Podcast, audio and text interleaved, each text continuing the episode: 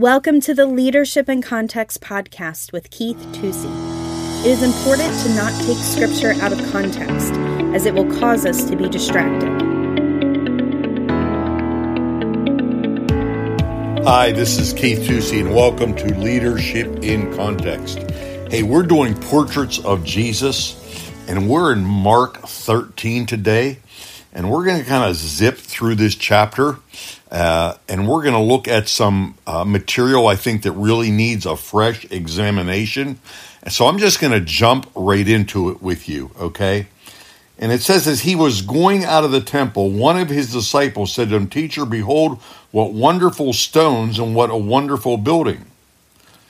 And Jesus said to him, Do you see these great buildings? Not one stone will be left upon another, which will be to- not be torn down. So here's the question When will the temple be torn down? That's the question they're asking, right? And then they say, Tell us, verse 4, tell us when these things will be and what will be the sign of these things to be fulfilled. Now, let me jump more to the end of the chapter, verse 32 and 33. But of that day or hour no one knows, not even the angels in heaven nor the Son, but the Father alone. Take heed, keep on the alert, for you do not know when the appointed time will come. Now, I know a lot of people mistakenly take those verses out of context and talk about this being the end time of the second coming of Jesus. No one will know the hour. But remember, the question they're asking is when will the temple be torn down? When will this come to pass? Now, you know, verse 7 says there'll be wars and rumors of wars. And verse 8 says nations will rise up against nations. And and but you know what Jesus says? He says these are not the signs. In other words, these are things that happen all the time and they were certainly happening then and they were certainly happening now. There'll be earthquakes. They had earthquakes then. We have earthquakes now. He said they're not unusual things. Don't take them as signs it's amazing when you read the Bible what it says. We have people literally trying to take those things and make end time signs out of them. Look at verse 9. Verse 9 really puts this in context. But be on your guard, for they will deliver you to the courts. Now he's talking to the disciples. And you will be flogged in the synagogues. How do we know that that just applied to the disciples? because they'd be flogged by the, in the synagogues. In other words, the Jews would still be in control of the religious system. Okay? And even in Israel, okay, they have no civil authority or anything anymore whatsoever. Okay? So we know this had to apply when the synagogue system was still working because he said you'll be flogged in the synagogues and you will stand before governors and kings for my name's sake as a testimony uh, before them. What were they testifying of? They were testifying of the resurrection of Jesus Christ. Okay? And then he says, When you see the abomination of the desolation standing where it should not be, let the reader understand that those who are in Judea must flee to the mountains. Again, what's he talking about? The whole world? No, he's talking about Judea. In other words, when somebody at the abomination of desolations is standing in the temple, the temple still has to be standing for this to take place. See, that's why a lot of people, I believe, in their false prophetic understanding, insist that a new temple has to be built in Jerusalem.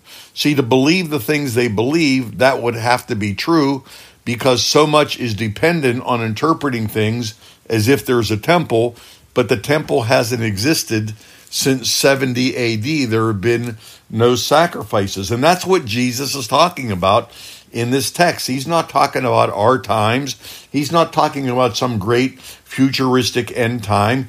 He's talking about something that would happen in their lifetime. Let's look at another verse here, verse 19. For those days will be a time of tribulation such as not occurred since the beginning of creation, which God created to, till now and never will. Again, what is this talking about? It's talking about when will these stones be turned on? When will this happen? when there is such an incredible persecution against the Jews and the temple is torn down as a result of it. Look at verse 24. But in those days after that tribulation, the sun will be darkened and the moon will not give its light. What's he talking about? He's talking about when the temple is torn down, and we know that happened in 70 AD. Now, look what he says here, verse 30. You can't misinterpret this, okay? Some of you are listening saying, Brother Keith, I never heard anybody talk like this. Listen, this is what the church fathers believed. Some of the prophetic end time stuff, a lot of what is being taught today is just a couple hundred years old. It wasn't that wasn't the thinking of the church for, you know, over a thousand years. Look at verse 30. Truly I say unto you, this generation will not pass away until these things take place. What does that mean? You are going to live to see it. We, we that happened a long time ago. So Jesus makes it very plain that all these things he's talking about in Mark 13 and Matthew 25, it's the same story, okay, are things that have already happened, okay? It's already past tense. So if you're going to build end times theology, you've got to not take these scriptures out of text and make them say something that they're just really not saying because it does just does violence to the word of God. You know, remember one of the rules of interpretation is what is the original intent? When these things were said, who are they said to and what do they mean? And Jesus makes it very plain here that he's still talking about the temple being torn down and them living to see it and many of the people who were listening to him would be alive and would suffer this tremendous persecution, that they would be dragged into the synagogues in the Jewish dominant areas and they would be persecuted and they would be martyred for their faith. Okay? And then in verse 33 he says, Take heed, keep on the alert, for you do not know the appoint when the appointed time will come. That's not talking about some futuristic thing, okay? It's talking about something that already happened. And then verse 35 Therefore, be on the alert, for you do not know when the master of the house is coming, whether in the evening, at midnight, or when the rooster crows in the morning, in case he should come suddenly and find you asleep. What I say to you, I say to all, be on the alert. He's warning his disciples, his followers, to be on the alert. Okay? And we know from the time of the resurrection that in you know till the temple was torn down was about a 40 year period. That's a biblical generation. And we know in that time there were many false Christs, there were many antichrists, there were many people that rose up. Uh, you know, the the history is full. Uh, the historians record many of these false messiahs that came that still tried to deny uh, that Jesus was risen from the dead. There was still debate among that. There were people that tried to, you know, disclaim that. That's not that's not something new even though Jesus was seen by 500 people at one time after his resurrection, we know that was still very true. Okay? And uh, like when you read Acts 11 28, for instance, it says, one of them named Agabus stood up to indicate by the Spirit there would certainly be a great famine all over the world.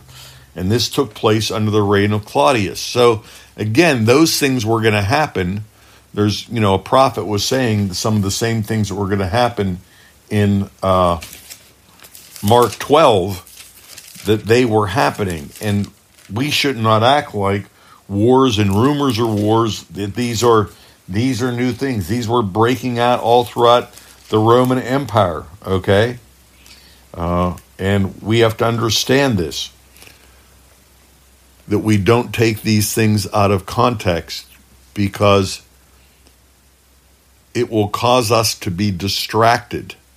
In our last podcast, I talked about not falling victim to seeking a, a political messiah. Okay, understanding that the church is the hub and politics and art and law and economics and education, those are the spokes, but the church, the gospel message, is the hub, and politics is certainly one of those main spokes, but they're not they're not the savior, they're not the hub. The church and the gospel is the hub. So the disciples ask a question, and Jesus, all through that text, you, you read Mark 12, and it's all through that text that Jesus is answering the same question. And they're saying, When is this going to happen? He said, Look, you're not going to know when it's going to happen. Nobody knows, but you better be alert. And when that persecution comes in Judea, he specifies where it's going to come, not a worldwide thing, but it's something that's going to happen in Judea to be alert. So Jesus really addressed uh, some of the end time misdirection that was going to happen. And he said here not to be uh, distracted by it.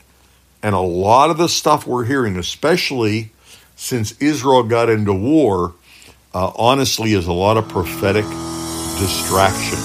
Okay? So I'll just throw that out to you there and stir your heart a little bit to really read the scripture and make sure we're understanding and not taking things out of context. Hey, this is Keith Tusey for Leadership in Context. Jesus makes it very clear that what he is talking about in Mark 13 are things that have already happened. They are not prophetic words about what will happen in the end times. Don't fall victim to seeking a political messiah. The church and the gospel message are the hub. Politics, art, law, economics, and education are the spokes. Thanks for listening this week to another episode of Leadership in Context with Keith Tusey. Join us next week as Keith continues to equip believers to lead in every area and venue of life. As always, subscribe, like, rate, and share our podcast. To contact Keith or ask him a question, email podcast at nrpastors.com. If you would like more information, you can check out our website, find us on Facebook, or follow us on Instagram at nrpastors. See you next week.